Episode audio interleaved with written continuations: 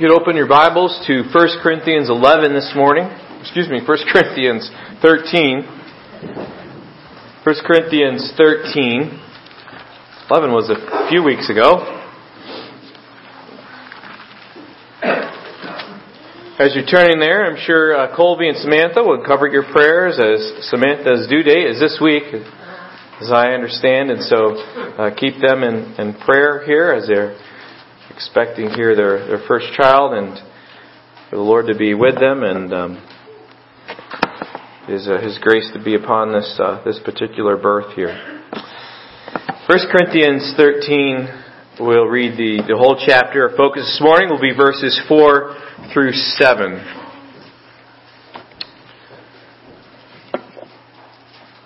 Paul says, Though I speak with the tongues of men and of angels and have not charity, I become as sounding brass or a tinkling cymbal. And though I have the gift of prophecy and understand all mysteries and all knowledge, and though I have all faith so that I could remove mountains and have not charity, I am nothing. And though I bestow all my goods to feed the poor, and though I give my body to be burned and have not charity, it profits me nothing. Charity suffers long and is kind.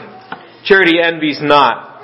Charity vaunts not itself, is not puffed up, does not behave itself unseemly, does not, seeks not her own, is not easily provoked, thinks no evil. Rejoices not in iniquity, but rejoices in the truth. Bears all things, believes all things, hopes all things, endures all things. Charity never fails. But whether there be prophecies, they shall fail. Whether there be tongues, they shall cease. Whether there be knowledge, it shall vanish away. For we know in part and we prophesy in part. But when that which is perfect is come, then that which is in part shall be done away. When I was a child, I spoke as a child, I understood as a child, I thought as a child. But when I became a man, I put away childish things. For now we see through a glass darkly, but then face to face. Now I know in part but then shall I know, even as also I am known. And now abides faith, hope, charity, these three. But the greatest of these is charity. Let's pray.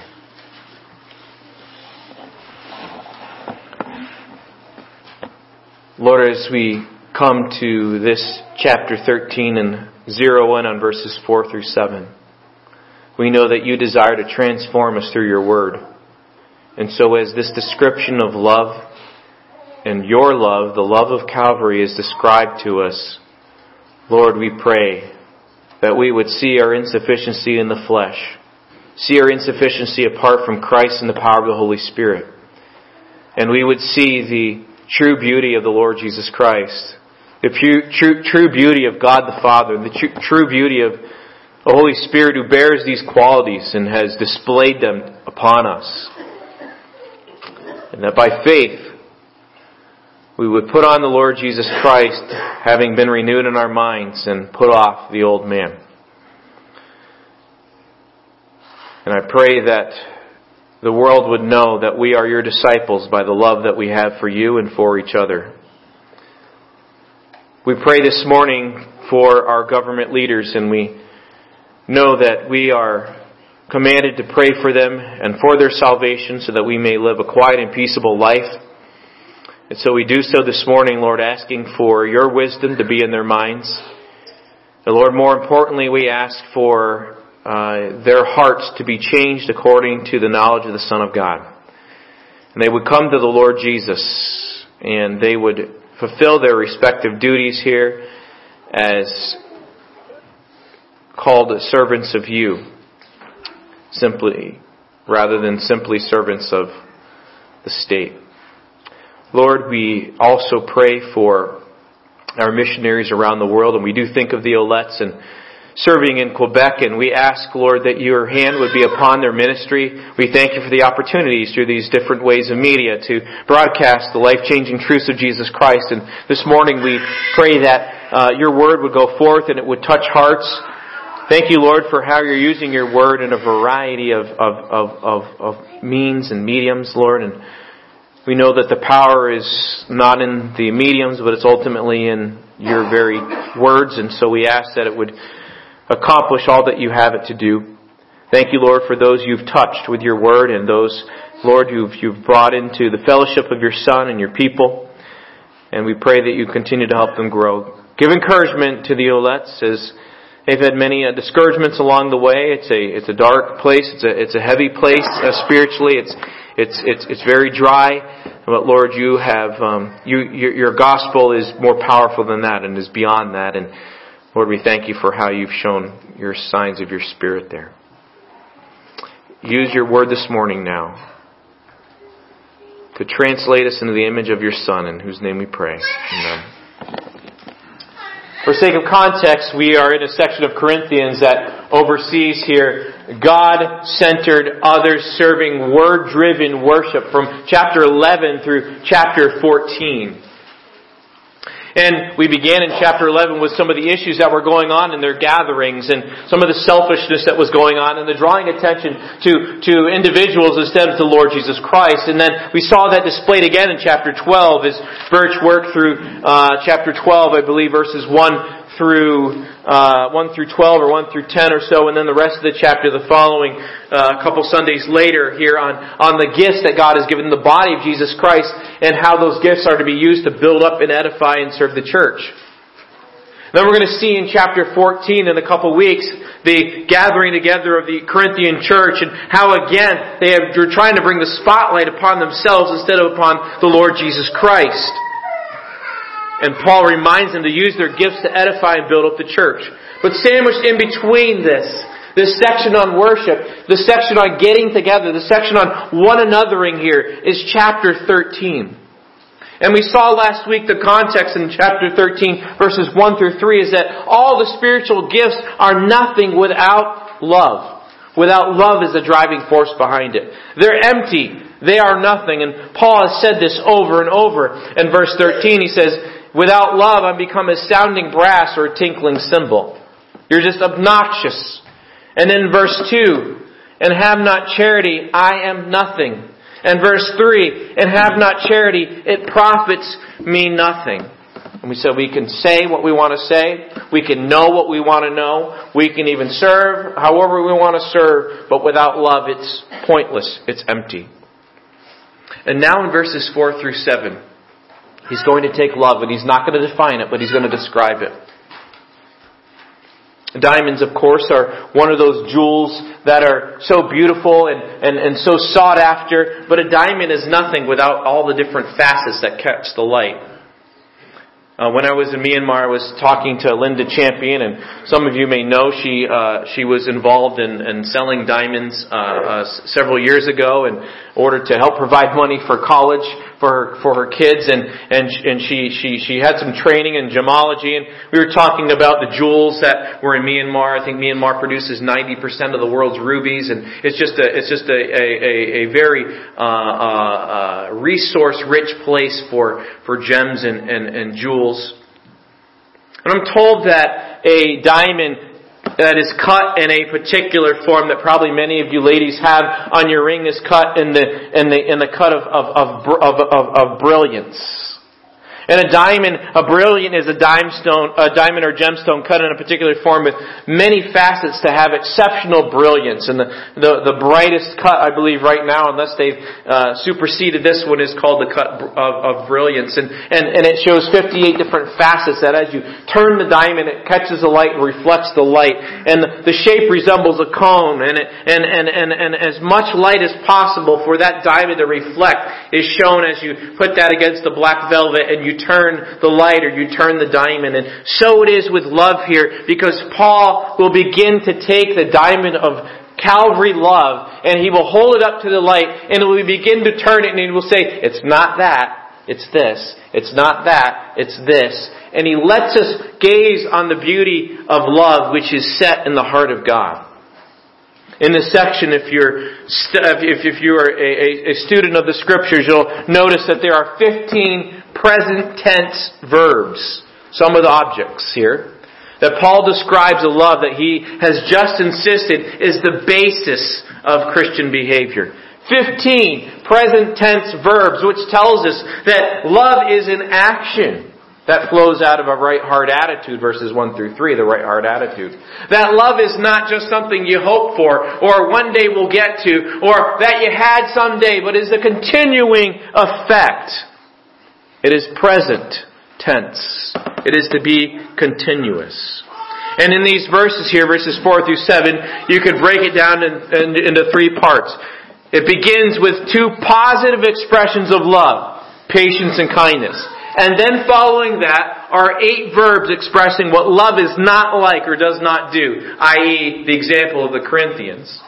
And then a, a, a positive verb in verse 6. And then finally, the third part here is a staccato of four verbs. Boom, boom, boom, boom. That each have the object of, uh, the phrase all things, and they pick up the cardinal Christian virtues that are over and over in the New Testament. Faith, hope, and love. And then circle all the way back to patience that he began in verse 4.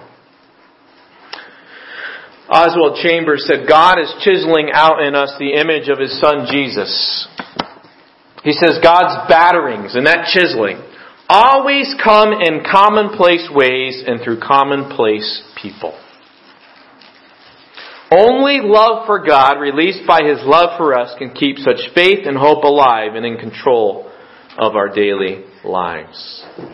Friends, as you hear these scriptures that are read, and you probably are so familiar with them, having heard them in, in weddings and other places and, and, and, and cross stitched on the wall, I want you to understand that this comes out of a messy church. That this is real life here. That this is not a, an, a, an ideal, this is not a, a, a simply just a, uh, uh, oh I hope we get there someday, but this is the application to all the problems that were in the Corinthian church that Paul says is at the core of it. Jonathan Swift, who wrote Gulliver's Travels, it was a satire on the British government, said this, We have just enough religion to make us hate, but not enough to make us love one another. And so much of that is true with the Church of Jesus Christ, isn't it? So much knowledge. So much speaking. So much even service. But so little love. We have just enough religion to make us hate, but not enough to make us love one another. That was a very good description of the Corinthian church, wasn't it? In fact, if we want to see the context here, verses 4 through 7, we're reminded in the Corinthian church that Paul had told them in 1 Corinthians 8 1 that they had knowledge and that knowledge was puffing them up. But love, Paul said, builds up.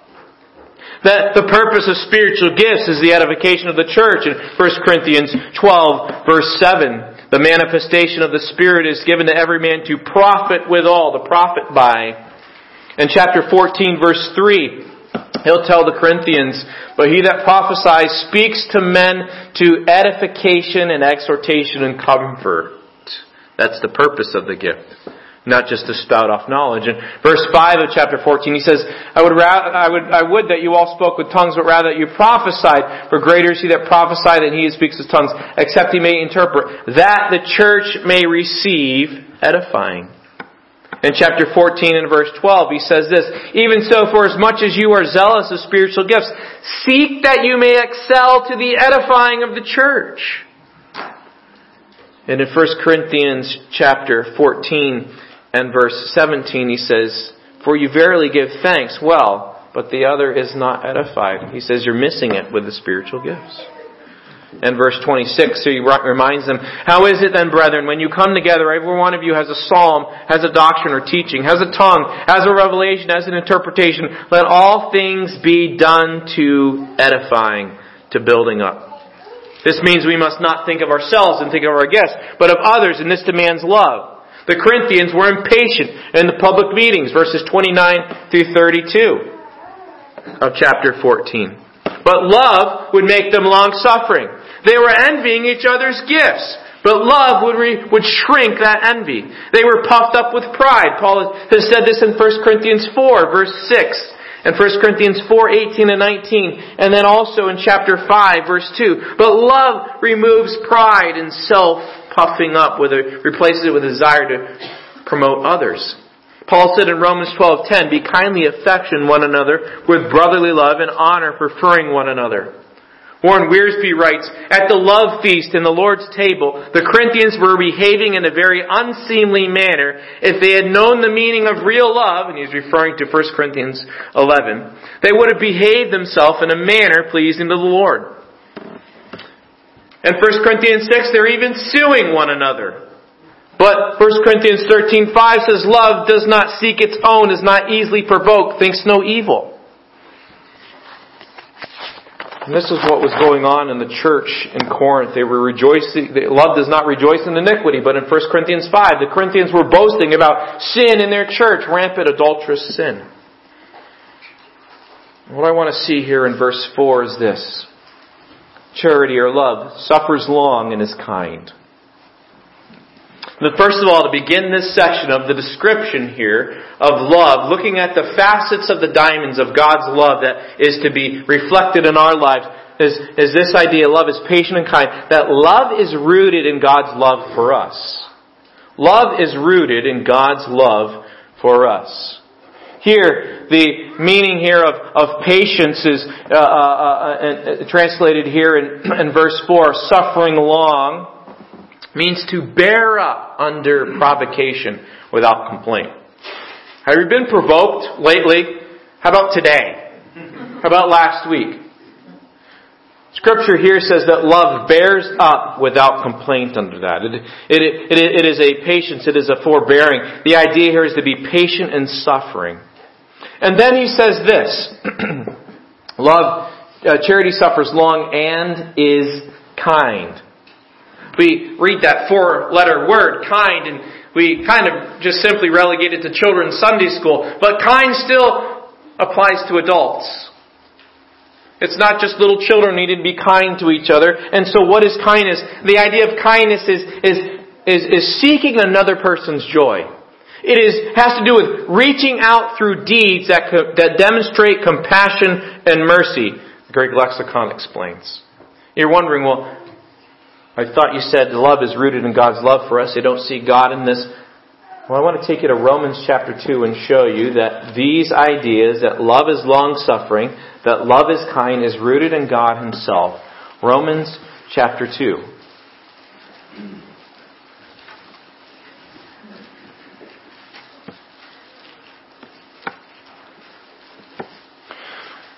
In Romans 2, verse 2, Paul says, But we are sure that the judgment of God is according to truth against them which commit such things.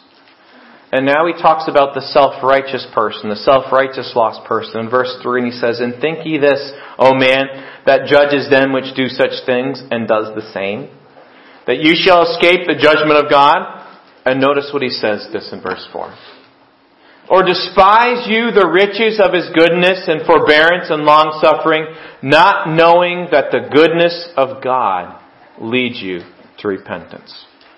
The riches of his what? The riches of his goodness. That is his kindness, his tender mercies. The riches of his forbearance and long suffering.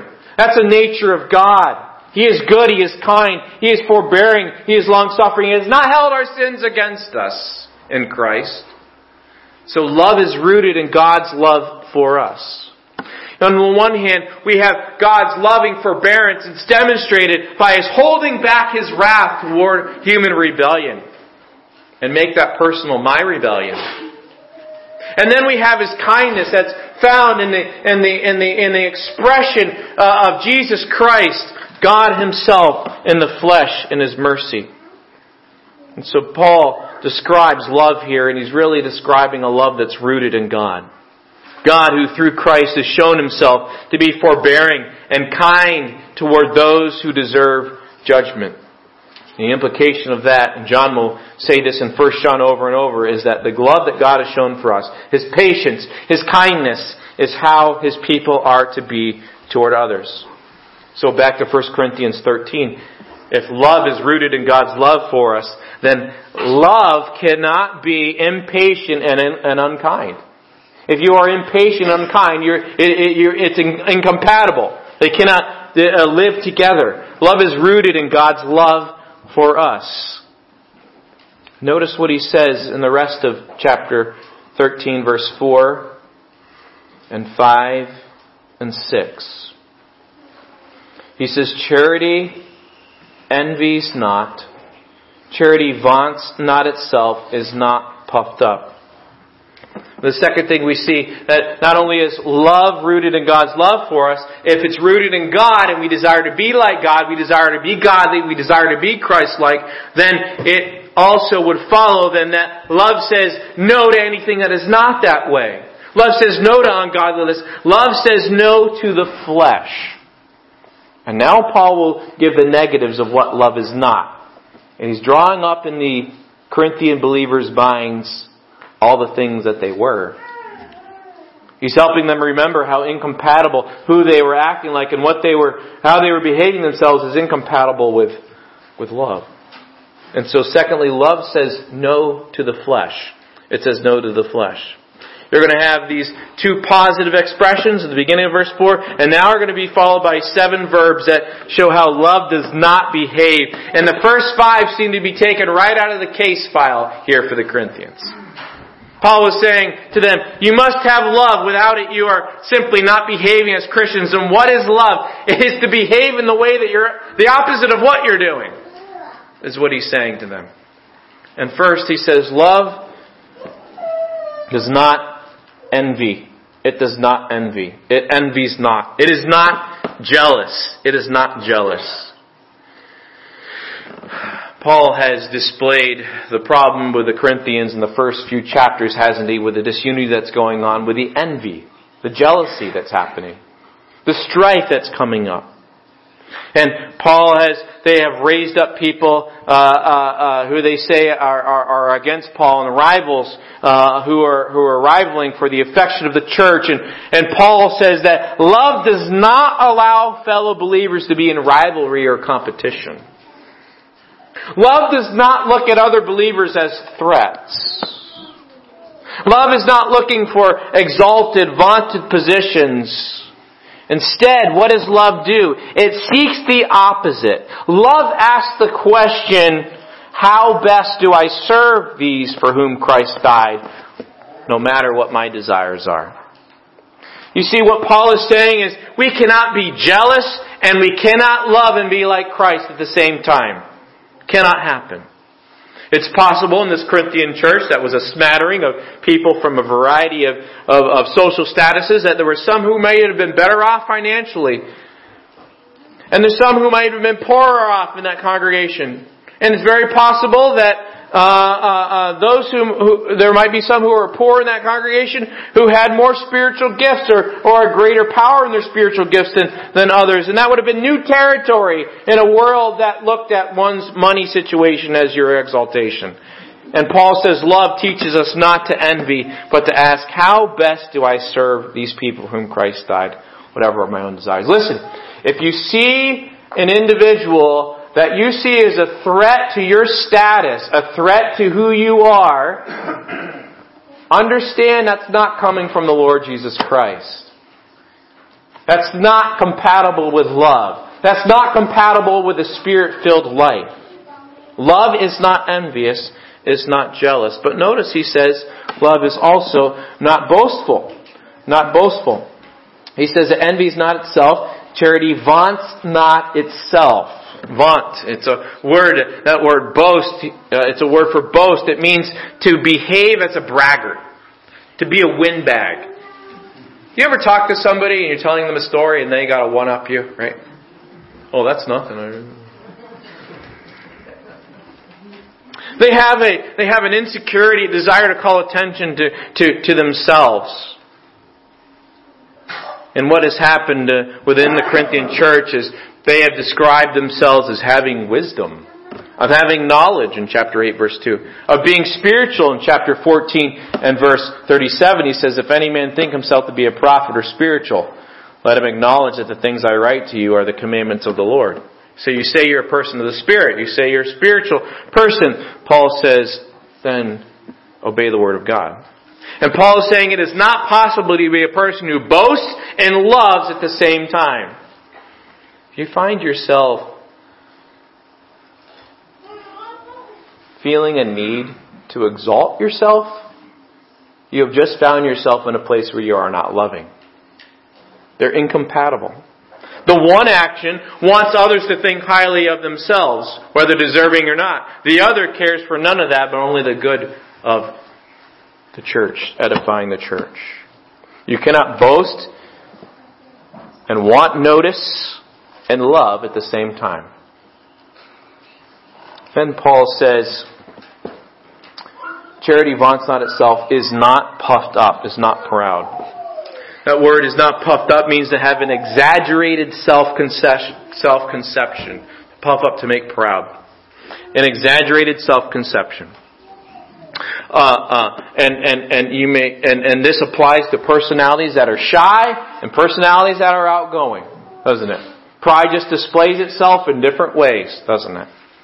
When you're looking down on people, you're proud. Whether you're a shy person or an extroverted person, right? or somewhere in between. Pride here, it's incompatible with love. Because again, it has a respect concern for yourself instead of the welfare of others. It is obsessed with my status and the attention that I receive or don't, don't, don't want to receive here. And, and, and, and someone has asked this question, how much behavior among believers and even ministers is actually attention seeking? Designed to impress others with one's own supposed importance. Paul is saying pride is incompatible, arrogance, acting to impress others is incompatible with love. In fact, Peter will put it this way in 1 Peter 5 verse 5 through 7. Peter says this.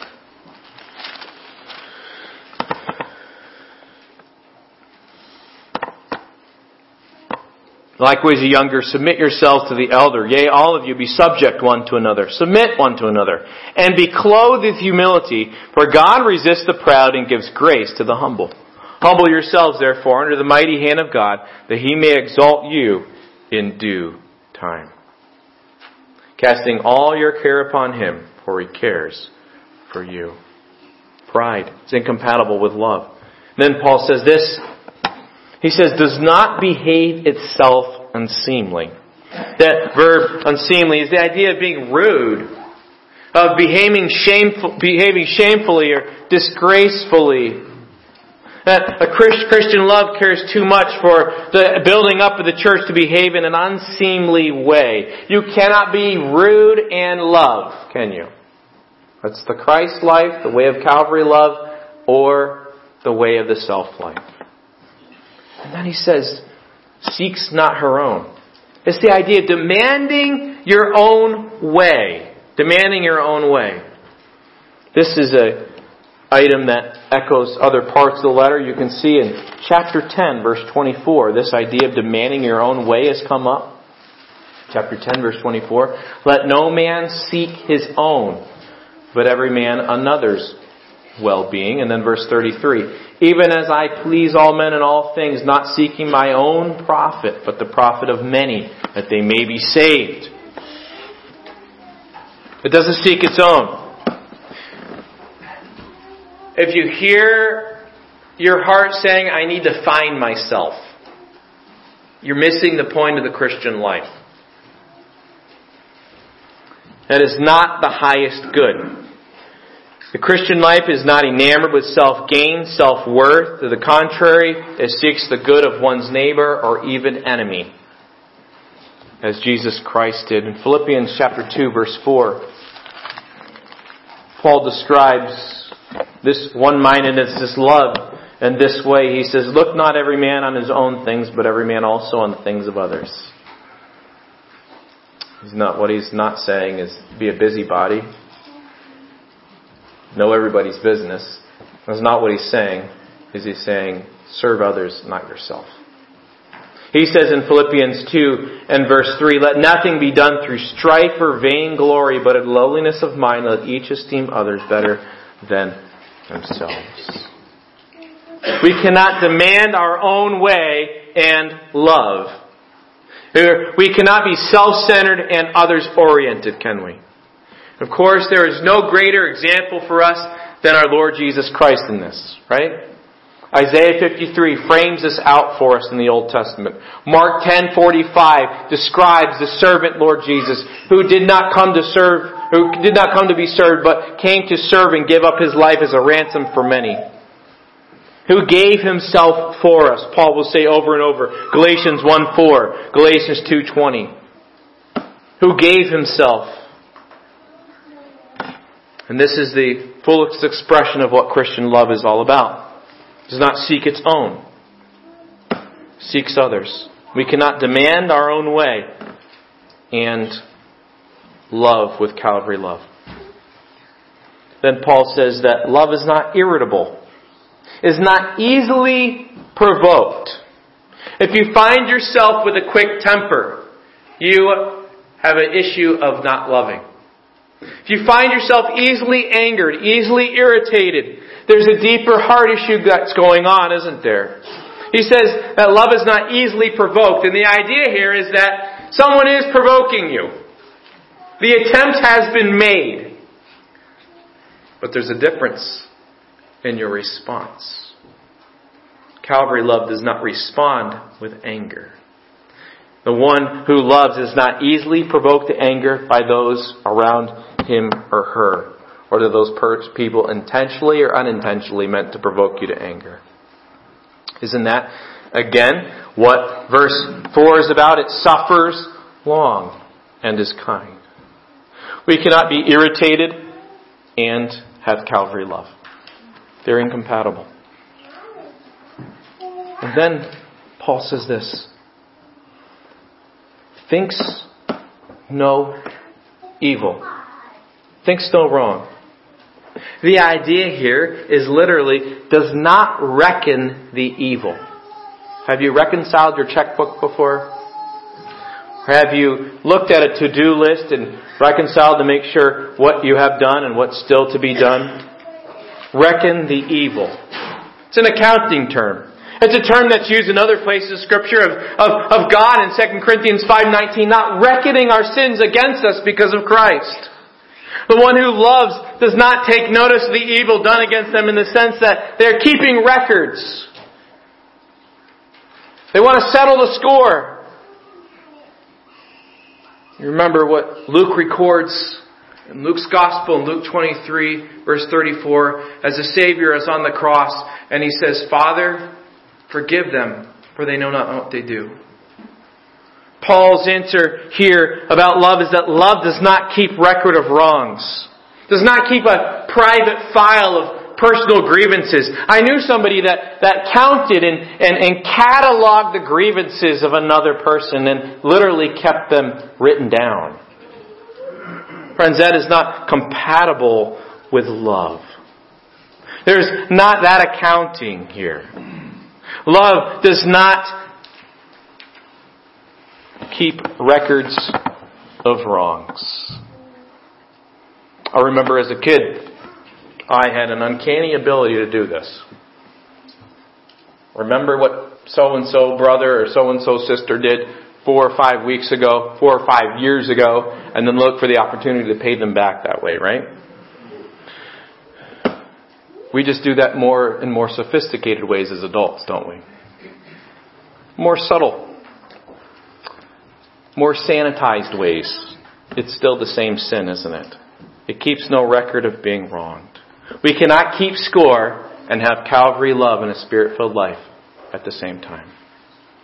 And notice what he says in verse 6 here as he comes to the end of these negatives here. He says, Rejoices not in iniquity, but rejoices in the truth. It's the idea he does not rejoice about injustice, but rejoices whenever the truth wins out. And the idea here is that it rejoices when the truth, righteousness, and holiness wins out. And sometimes we can look at that person who we do not have love for, and we can see when they fall, or see when evil happens to them, and we say, aha, they got what they deserved, right? Aha, I knew it was, I mean, look, what, this is what happens in the political sphere, doesn't it? That's the world. That's not Christ followers. We say, aha, gotcha, right? Love does not rejoice in that. But love does rejoice when we see evidences of the image of God created in Christ Jesus after true holiness. The idea here of a person full of Christian love joins in rejoicing on the side of behavior that reflects God. Rejoices in the victories, however small they may be, that are gained, the forgiveness that is offered, the acts of kindness that are seen, and when a person refuses to take delight in evil, or the fall of another, or rejoice when they when they when they see a, a punishment happening that they've been waiting for a long time. When that happens, we're not seeing love.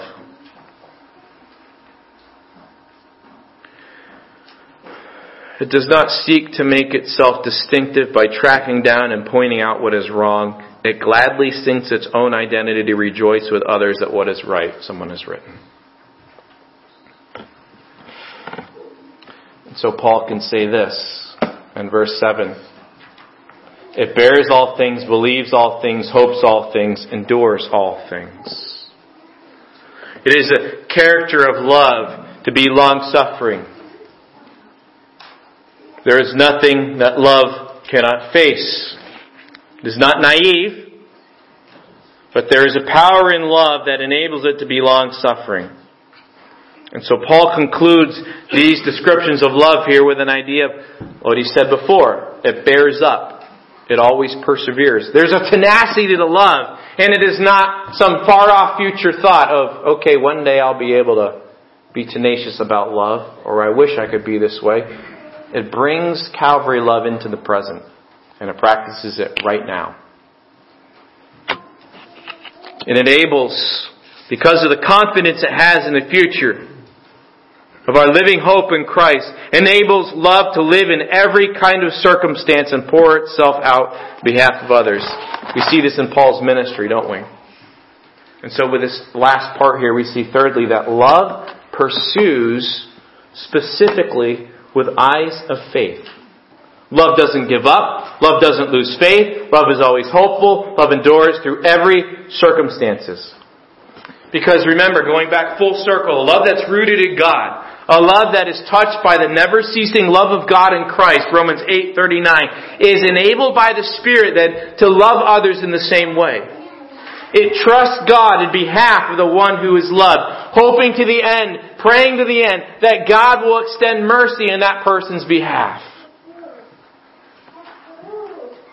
And this means that love means nothing if we are not a people who are specific in love. I'm sure many of us can sit here and say, I love people. And we mean that in this vague, general way.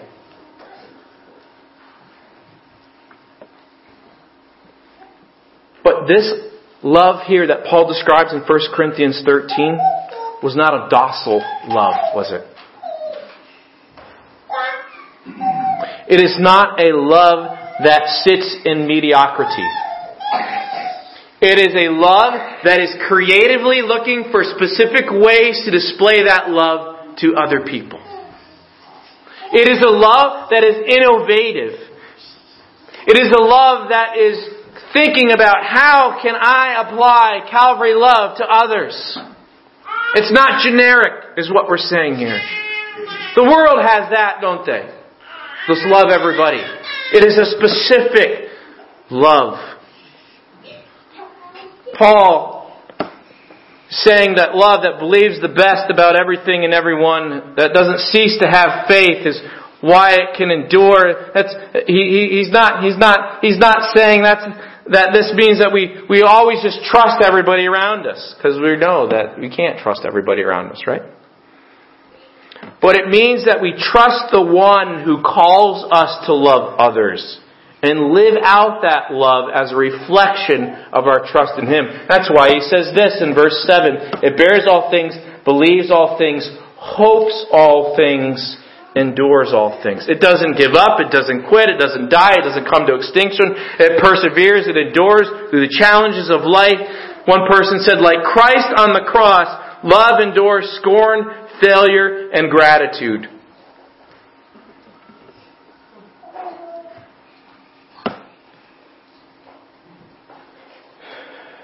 It sees Christ multiplied in me. That's the character of love. That's why Paul can say in verse 31, Yet show I to you a more excellent way. The various spiritual gifts in chapter 12, as important as they are, as highly as Paul values them, in many ways those can be, those can be duplicated by unbelievers, can't they? This quality of love cannot be. Is why Jesus himself declares it to be the distinguishing characteristic of his followers, as we saw last Sunday. It is this quality of love he assumes when he says, All men will know that you are my disciples if you are, have love for one another. This is the central characteristic, uh, uh, irreplaceable characteristic in Christianity. Canadian Bible teacher of years gone by, Oswald Sanders, would take 1 Corinthians 13 as he discipled other believers, and he would have them read it three ways. And the first way you would have them read and and and put in the put in the instead of charity say Christ. Christ suffers long and is kind. Christ does not envy. Christ doesn't parade himself. Christ is not puffed up. He does not behave rudely, does not seek his own, does not provoke, thinks no evil, does not rejoice in iniquity, but rejoices in the truth, bears all things, believes all things, hopes all things, endures all things. And then he would have his disciple put his name in there. Jamie does not suffer long and is unkind. Jamie envies. Jamie parades himself. Jamie is puffed up, behaves rudely seeks his own interests, is easily provoked, thinks evil, does not rejoice in truth but rejoices in iniquity, does not bear all things or believes all things or hopes all things or endures all things. And then he would have them write it the third way and bring the two together. The power in Christ in Jamie suffers long and is kind. The power of Christ in Jamie does not envy.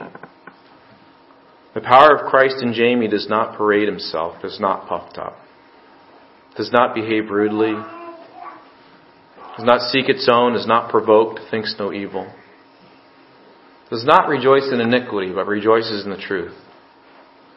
The power of Christ through the Holy Spirit in Jamie bears all things, believes all things, hopes all things endures all things.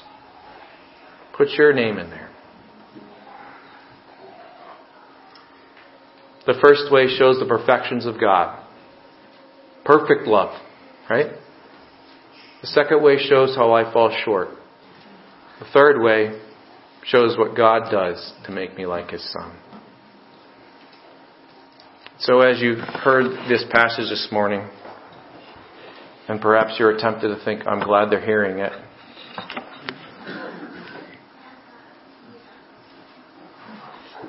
What are the descriptions of what love is or what love is not? As the Holy Spirit say, that's it. That's where you're lacking. And you can't do it. But I have given you all things become like my Father. I put my Holy Spirit in you to prune away these branches so that you may bear fruit in these areas. What is it? I know what it is in my life. No doubt about it. What is it in yours? Where does the Holy Spirit saying, this is where you're sinning? This is why you are not filled with the Spirit controlled by God. This is who I am. This is what I've done. And this is what I want to make you.